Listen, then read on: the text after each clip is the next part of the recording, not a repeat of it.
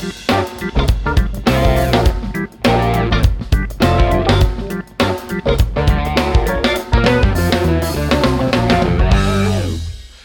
and welcome to What Else Do You Do? I'm your host, Masao. I'm an indie producer in Montreal at Studio Cut to Bits. And today our guest is Elvira Björkman. Please introduce yourself. Hello everyone, Elvira from Sweden, Stockholm here, uh, working as a games music composer, uh, as well as having many hats inside the audio sphere kind of deal with like uh, audio coding and sound design in general. But my main thing that I've done for most games I work with is music. Uh, and what have I worked with? Well, I have my own freelance company together with my partner Niklas Hjertberg, and uh, we're called Two Feathers because we're two people. Very, very original thoughts there. yeah, we started our company in 2012 something or the idea kind of started there and then in 2013 it kind of got wings the feathers got wings and since then we worked with everything from making music for angry birds 2 to um, uh, vermintide 2 the expansions there with the chaos wastes that was kind of recently released and winds of uh, magic um, as well as um, some Toca Boca projects uh, recently re- released Wraith the oblivion afterlife a horror ga- game in vr and uh, working currently with a metal game called metal hellsinger and this and that worked with lots of different things. So your studio partner, how does yeah. that work? Do you two do different things or do you do similar stuff but for different contracts or do you work uh, on the same uh, contracts? We usually work on the same contracts, but we divide the work, but we do the same thing. So we compose together, but we're not composing on the same songs. So we kind of just split, like, you know, a soundtrack can be 80 minutes long. And so that's quite a lot of work for one composer. That would be maybe take one year to do.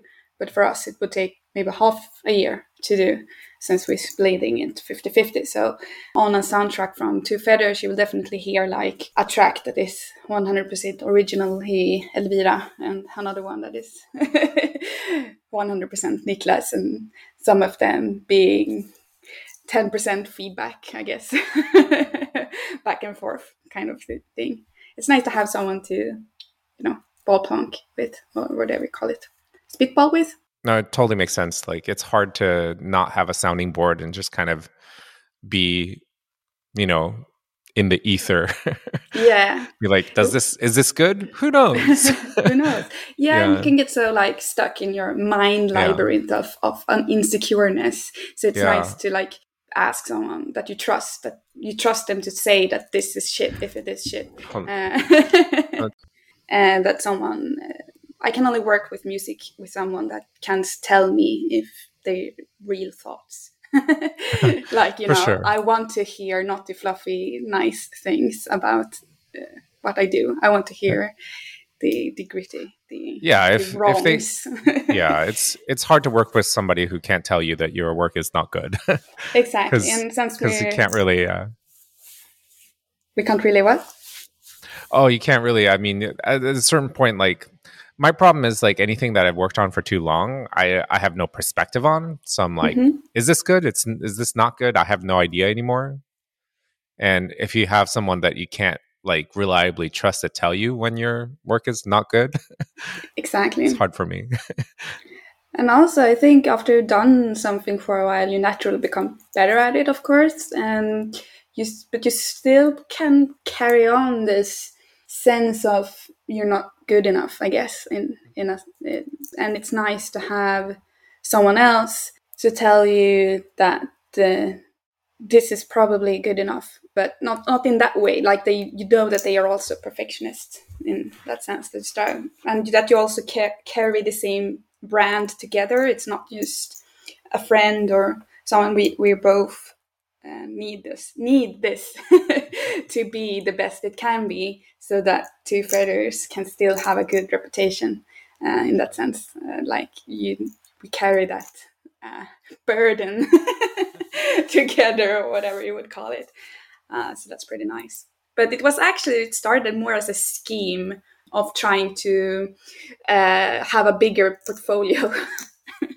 when we started out. It was more like if we we both want to do the same thing, be games composers, and we were both like studying games. I studied game design, and he was studying sound design. In uh, and um, we felt like our portfolios will not be enough, uh, but if we band together all of our student projects together will become the same portfolio kind of thing and uh, now after that scheming, we both got internships on separate places. I was at Rovio and he worked with uh, Easy Studios, which was like a daughter company or sister company to DICE.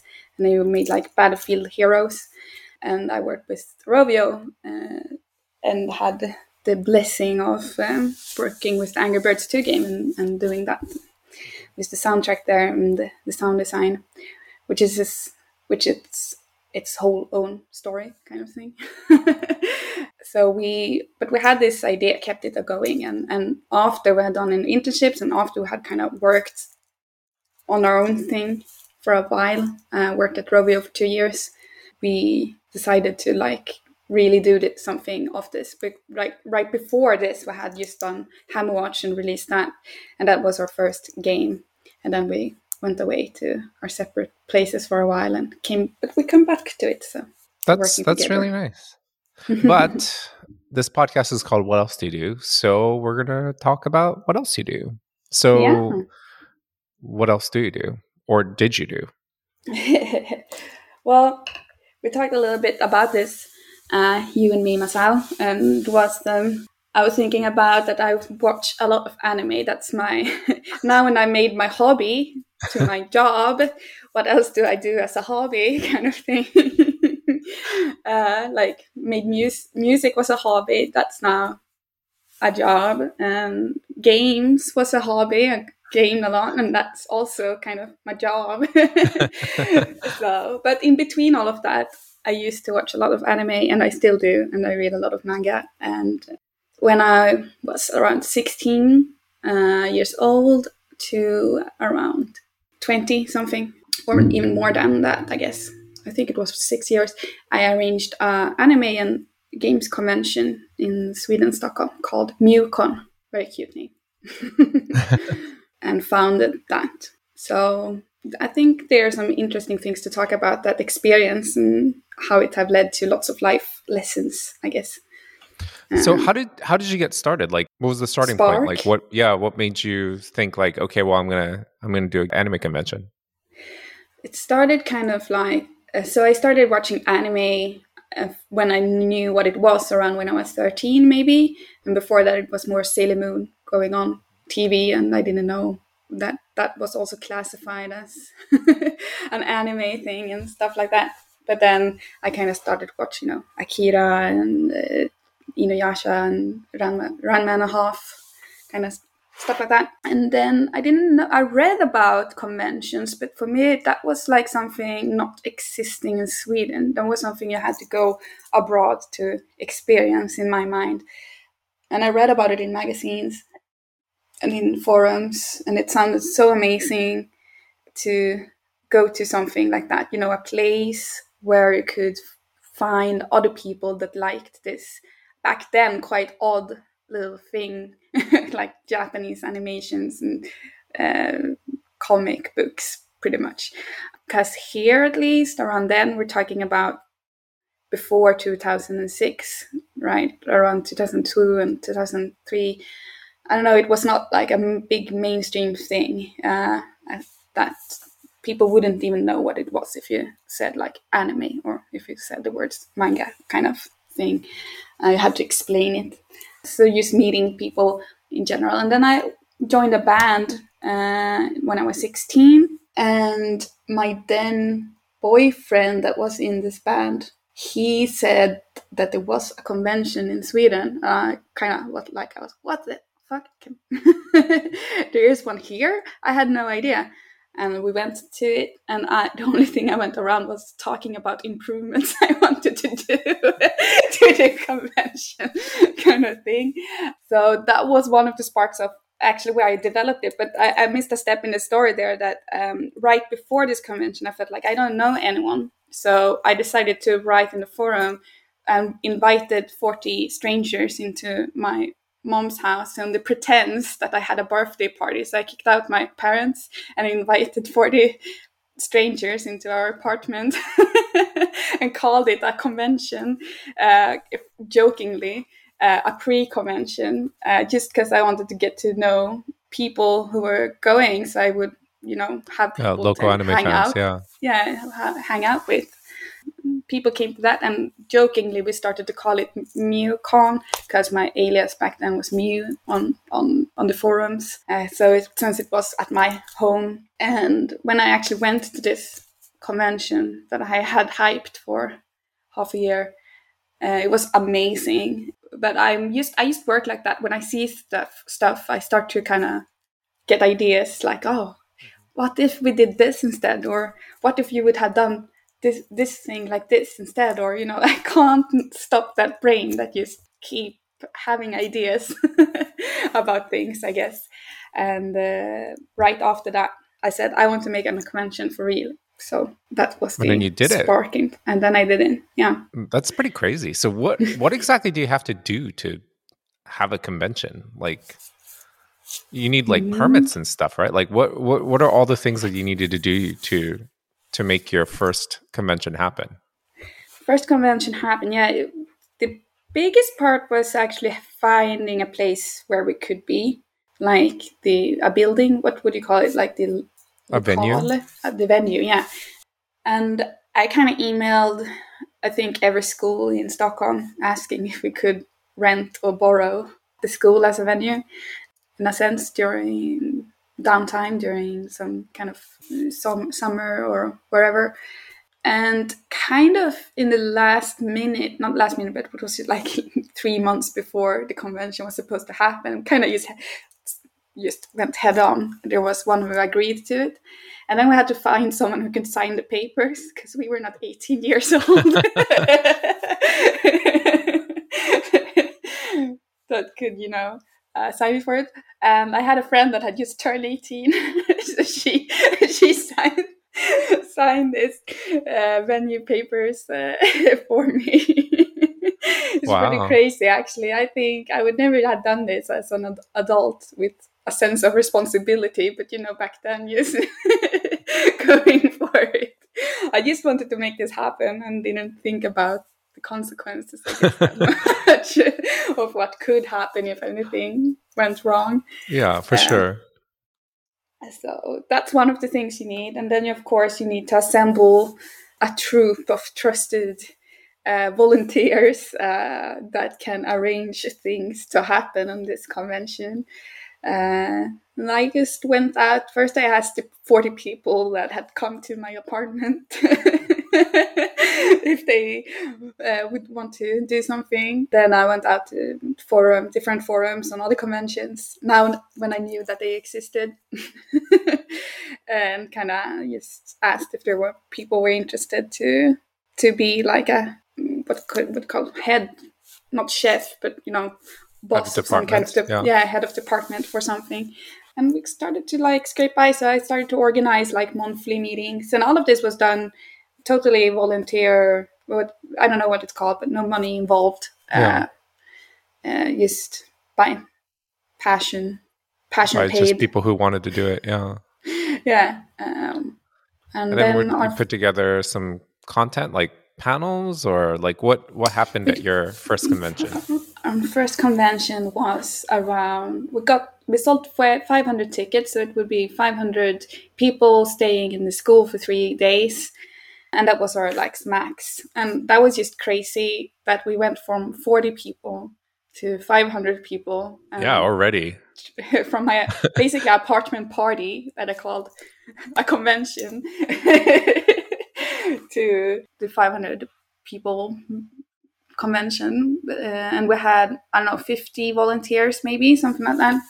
And what did we do? We had we had a cafe obviously a maid cafe where people uh, was dressed up as maids and we had no idea what that was but it sounded fun we had no kind of like this like master master thing whatever going on it was basically just they were just dressed up as some cute maids and served food or not like more like fast noodles.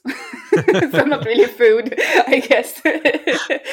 and uh, we had concerts with bands that was like that like to try to be visual kei bands or whatever mm-hmm. stuff like that. These small bands, local bands that had some kind of Japan connection or nerd connection in some way or form, and a small little expo with, people showing their stuff, like both their own painted pictures or mm-hmm. people selling you know, Pocky, that was the rave. Because you couldn't find it anywhere, and uh, everyone went crazy for that because it was like imported from Japan. Uh, very cute, really. Uh, but some merch as well, and we had this big cosplay show and stuff like that. And we centered the whole theme around MewCon, around cosplay. That we wanted to be the, the cosplay convention to go to, kind of. That was the brand because the other conventions uh, they were more focused on either it was one convention that had more sprung from board games and comics into also inviting the anime fans but that was a little bit of a clash back then okay. Uh, so it was like an overall nerd convention rather than just yeah. a specifically anime convention yeah there was one of that and then there was this more anime convention that was the biggest one called UppCon and uh, but they I think they revolved more around the anime part rather than the cosplay part back then. Uh, though people cosplayed a lot.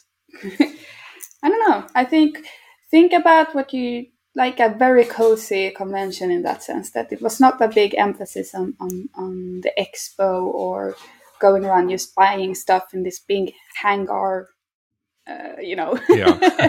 thing it was a school now instead of filled with students, filled with nerds and geeks. I don't know. Uh, it was just lovely, everything. Uh, yeah, but sounds... I was so nervous. I remember I had this break when I actually, speaking of his responsibilities, I guess, and not thinking about it too much, I had this moment when I looked out, and I will remember that for my whole life. When I just look out the window, and I'm on the fourth floor or something, and I see the line everyone waiting all of these like 500 people is standing there and suddenly it just hit me how real this was. Hundreds was of just, people are coming yeah. Yeah and they're standing outside right now and everything everything can go wrong. I tried to not really think about that and i just had to I, I i just got so overwhelmed so i had to go into this little uh, room or scrub or whatever. I don't know what it was, and I just like fell down, cried a little bit, like you know, oh my god, this is actually real. And then just like, okay, Elvira, let's go. And then just put my mask on and you know went out and did the thing. Yes. so what was it like by the end? So you were saying that it uh, you were saying earlier that it grew up to 2000 people a day? Yeah we switched venues. It was not in a school, or it was kind of in a school, but um, it's um, called Fryshuset, where we had that. It was more a bit more central, uh, a bit more bigger, and you could do a lot more with it um, in terms of concerts and stuff like that. There's lots of different concerts normally there as well, okay. uh, and we wanted to focus this convention to more almost merge into a kind of festival vibe rather than expo or something like that like keeping that vibe we had before uh, trying to keep it into the 2000 uh, a day visitor mark that we had. And i guess it kind of naturally grew up to that you start you switched venues you could fit more people and you need that uh, a certain amount of people to have everything to be paid for to you know for work sure, out yeah. economically. And we invited more bigger acts and stuff like that. And we wanted to make sure that everywhere you went uh, you could passively be act i don't know passive what would we call it? Like you could passively be activated by something like mm-hmm. uh, in lots of conventions back then we noticed that all of the activities you had to participate in them but uh, most people i know uh, around that are anime fans or gaming fans they're not that much about maybe participating in these mm-hmm. activities, but rather watching them is just as fun.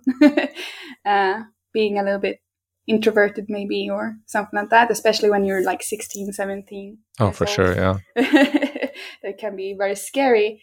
So we try to focus our point to be more like stuff you can watch uh, all the time. Like every corner we went we had i think four different stages that did different things all the time. Mm-hmm. try to have that kind of festival vibe in in that sense you know uh, but around this thing uh, and also of course activities that you could uh, join in on or, or, competitions. We also grew our gaming area quite a lot. Uh, a whole a whole not a whole floor sounds a lot, but it, it was kind of the only biggest room on that floor. I guess we spent uh, we gave it to use the gaming tournaments and stuff like that. So we grew that department as well from what it was before. Had lots of like speed gaming tournaments and stuff like that. It was very fun. I don't know. I think it was a very special point because we also, what I had to do then was finding more people who could, of course, be head of departments and they had their own um, structure. And what I really wanted to do there was giving them the power and more be maybe more of a, I called myself more the creative director of this uh, so I tried to both have these like monthly with all of the different um, volunteers for that was um, not all of them that would be working volunteering at, at the convention but that was head of departments and uh, discussing what they need to achieve this month kind of thing to make sure they were on schedule.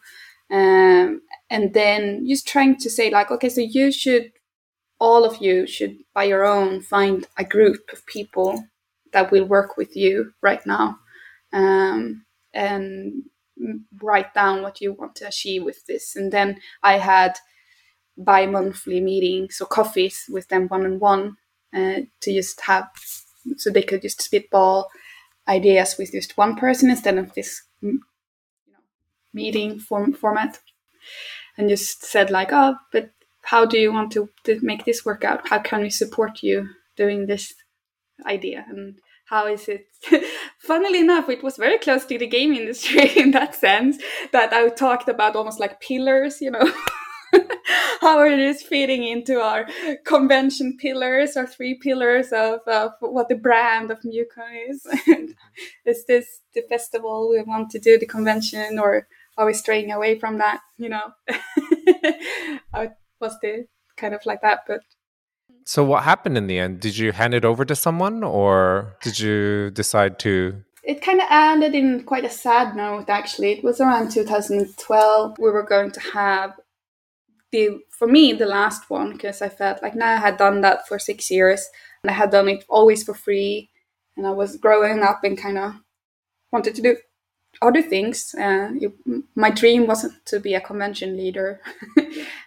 like that was just a fun thing I did. Yeah, uh, it takes a know, lot of time, and yeah, it takes a lot of time. Kind of unappreciated work as well, actually. But uh, very, very, I would do it again always. Uh, people are so whiny. and they get it for free. but, uh, um, uh, it was we had were going to do the coolest one ever. So we had like this island in the middle of Stockholm, like central. It's like old town. Stockholm. There is this one smaller island, and we had uh, managed to have that as our venue, the island itself, and uh, this house there that was renovated. And that was like this old uh, post house. Uh, kind of looked like a Harry Potter castle when you went into it. And like, this is so cool. We can do so many things with this. And there was this other project going on that renovated this that was supposed to be this house. They wanted to make this to a house for youth or whatever you call it with activities for teenagers and stuff like that. You make your own green screen movie and stuff like that. Kind of playhouse or whatever you would call it. I don't know so we asked if we could uh, rent this from from them and they were okay with that. And so that was our like that we were supposed to have the main thing. And we also hired like the concert hall where there's a lot of different concerts uh, like you know uh, more orchestral concerts. Uh, and we had hired that to have the cosplay show in there. It would be epic. So the epicness of epicness to have all this fancy stuff uh, here and then a portion of this little island that where we could have lots of food stalls and stuff like that um, but I think it was two months before the the um, convention, we the venue I read about it that we had rented, uh, they went bankrupt. so I read it about it in the papers that they went bankrupt, and hadn't told us. And I, I asked about I asked uh, about it, like you know, confronted them, and that's what, what what's this? And they're like, oh, you know, journalists they always uh, sensationalize. Yeah sensationalize and stuff like that. But that was not the case. All of it was true but they tried to, to tell us that, that it's going to work out. We already have new investors and yada yada yada you know all of that things. Um, luckily we didn't believe them so we postponed selling tickets because we always had like only sold the tickets around two months before the convention uh, just because of past experience with uh, venue bullshit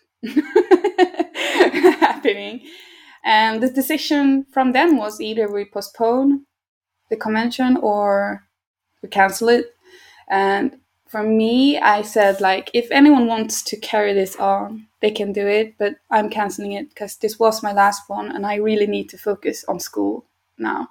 I've never done that because of this convention. I've never been able to focus on school, my grades, stuff like that. Uh, it has always been a back thing for six years now uh, that I've put all my energy into this. And now I enter, enter this game design school and I'm falling behind in that because of this convention. I need to focus elsewhere, kind of thing. Bye. that was kind of, I guess, my thing. Uh, but also, I felt like there was so much um, of the ideas that and all of the things that you know arranged was supposed to be in this awesome venue and was just so hard to see this fit in anywhere else all of these yeah to cool pivot ideas. everything into something else yeah yeah it felt like it wouldn't be the dream that we have dreamt for the past year and tried to to achieve so um, yeah kind of like that. So I think it was a healthy decision for me that sometimes you just need to actually say no uh, to yourself. So I did say that if anyone wanted to do it, but no one really picked up that, um, you know, the mantle. That, yeah. Uh, so it kind of fizzled out in the end, which is a bit sad that it never ended with this big, explosive massive final convention. but uh, it's that's life, you know. Uh, but I was very very sad about it during that year. But there were so many things happening. 2012 for me was, you know, you have these years in life where everything goes to shit.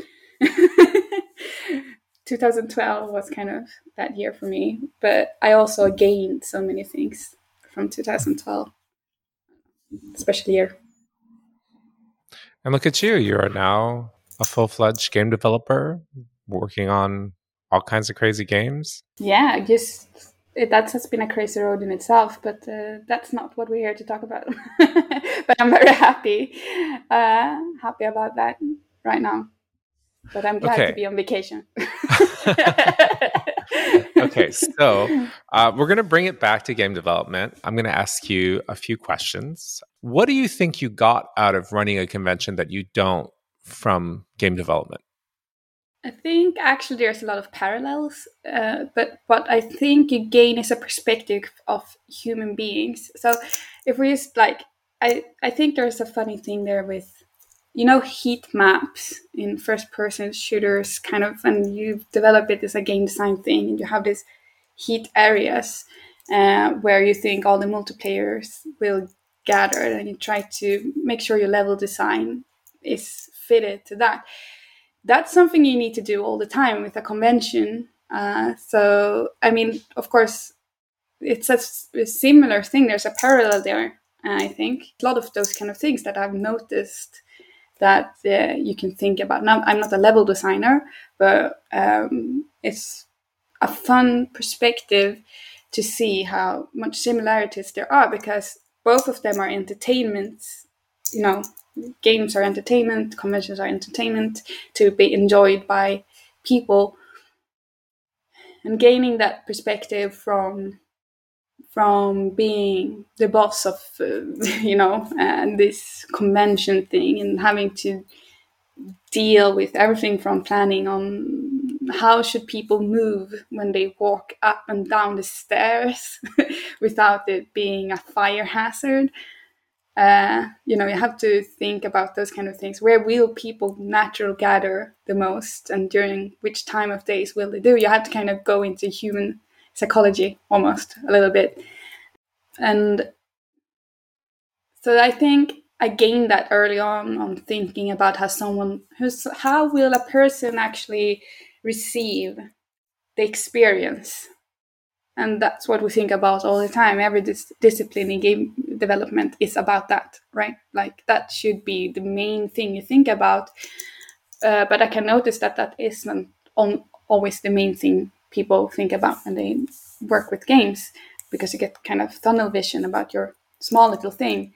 But that is what i've carried with me is that i always go back to that you know single most important question is that but by the end how will the person experience this you know? And uh, for me that has been very important uh, to make sure that i always focus on trying to make the right decisions and not uh, take a lot of different um, um, long way around so to speak to just trying to constantly focus. And that's with the music as well. Like is it necessary to have this music piece to be five minutes long if you're only going to experience 10 seconds of it. You know stuff small stuff like that uh, that can gain time and budget and everything else and a lot of headache to uh, just also gaining the experience of having being a project lead. Uh, i mean that is invaluable in everything you do in life really because you can always apply it on everything you do. And it's awesome to also be able to speak the same language as all the project leads and producers. They really appreciate that when i know what they care about kind of thing. What i know their sorrows. Uh, and can meet at that. And i don't think maybe lots of like if you're only done let's say music if that's the only thing you've done in life i don't think you gain that experience uh, if that's the only thing you've done, or if you've only done coding. Uh, if you've just focused on that and never experienced arranging something else, or I think it will harder to get that. Pers- hard to say. Like I, I, try, I'm trying to make make it sound profound. That you you get this. No, I think uh, no, I think it's uh, perspective. No, I think it it makes a lot of sense. You know, running a project, I think, is very in in many ways. Any project is project management is project management you know yeah. like learning how to do one kind of project is going to give you insight into running projects in general. So exactly. I i totally agree that that would be excellent experience for understanding kind of the process of you know making something happen. Making something happen and also getting a really good gut feeling on on what will fail and what will succeed. So i don't have to waste my time on on things. Not when it comes to the whole project but sometimes small things in the project. Someone will say oh we need sound to this thing or we need this music piece right now and i can have the cold cool head and say i don't think we will need that now. It's better that we focus our priorities over here because this is what we are sure will happen 100% sure mm-hmm. these other things we can we can wait can, to find out we can wait to find out before we put our resources audio resources here kind of thing um, because it's easy to forget that every day you spend is a day lost in the future. Uh, you know, every day you spend on some feature is a. You definitely sound like a producer right there. right? I say I gain that perspective, and I think okay. about that all the time. Uh. um, I think you answered the second question instead of the oh. first question. So the second question Maybe was, I "What did. do you think? Yeah, what do you think you got out of this uh, as a as a game developer. So what was no, the, the, first, first question? the first question was um, uh, the first question is um, what did you get out of it that you don't anymore at, in game development? Like the the reason I ask is because yeah, like so for the most of the guests, where I'm talking to them about what they currently do and why they do that concurrently to game development because they feel that mm-hmm. like game development is kind of only one aspect of their life and this is like kind of another aspect. So in that sense what what do you what is something you miss that you that you got out of running uh, a convention that you no longer get from making video games? That's a hard one because uh, i think they are so similar i guess in many ways just because of the project aspect. And I've done so many, I've arranged LARPs as well, and same thing. I see so many parallels, so it's hard to see the non parallels, I guess. uh, but what do you gain? Uh, yeah, what what is there that you don't experience? What is something you miss? Of, uh, is, is there anything the you miss about it? I do miss this. I guess I miss the times more maybe than the activity. Uh, mm-hmm. Like, like I talked about, like we were just idiots facing head on without thinking about consequences, and we hadn't learned anything, and everything was new. You didn't know shit, and just tried to figure things out. And there was, uh, you know, I remember how me and some friends that were working on this, we stayed up three days in a row in this. Uh, or there's what you call it, it was an organization for nerdy things, but they had a printer, and we stayed there and borrowed their computers, and that printer used to print out decorations for the uh, convention, and we kind of stayed up all night long just print trying to work with this printer and then laminate the small little cute anime figures and put some strings around it. Kind of we we did it like we did we would be arranging a kids party kind of. In a way. You know just uh, decorating everything and i guess that's not really something i mean you, there's obviously crunch but there's another sense of unity when you sit in a small group of four or five people aiming to have this specific date be the one moment that everything happens. And I kind of miss this just explosiveness of just having this one day, this one D day, where everything it's win or lose with a convention, people are talking about experiencing meetings with people. You you read in forums afterwards this very personal stories about not the convention itself, but what the convention achieved for them as a life memory. And mm-hmm. I've had lots of people come up to me afterwards, years after, and said that they had like life changing events on this convention. I arranged, either finding a partner or life lessons learned, or you know, because it's a venue and you experience with all the people at this place. So I I miss that a little bit. yeah. Well, we've been going for a while, so I'm going to ask you one mm. more question, which is, what is something you want people to know about conventions and running a convention? Let's see. What I want them to know. Well, from my perspective, I knew what I wanted people to know. Speaking of when I said people are so whiny, but it's um, that it's damn hard, and you you you're not all an all knowing entity of things going on. That no one will be. I think it can usually be a very sense of entitlement, I guess, in mm, I know uh, we, we got like complaints about that the we had these like armbands or whatever you call it, like convention bands around. The wristbands, uh, yeah. Yeah, and uh, people were complaining that they were itchy, like a lot about that, and they they put that as a minus on the convention experience uh, when they reviewed the convention, and you just felt like really? I don't know. We do i don't know. It just feels like it's it's i thought it would be easier when i went into it but it's actually really really hard because there's constantly things going wrong. Nothing goes as planned.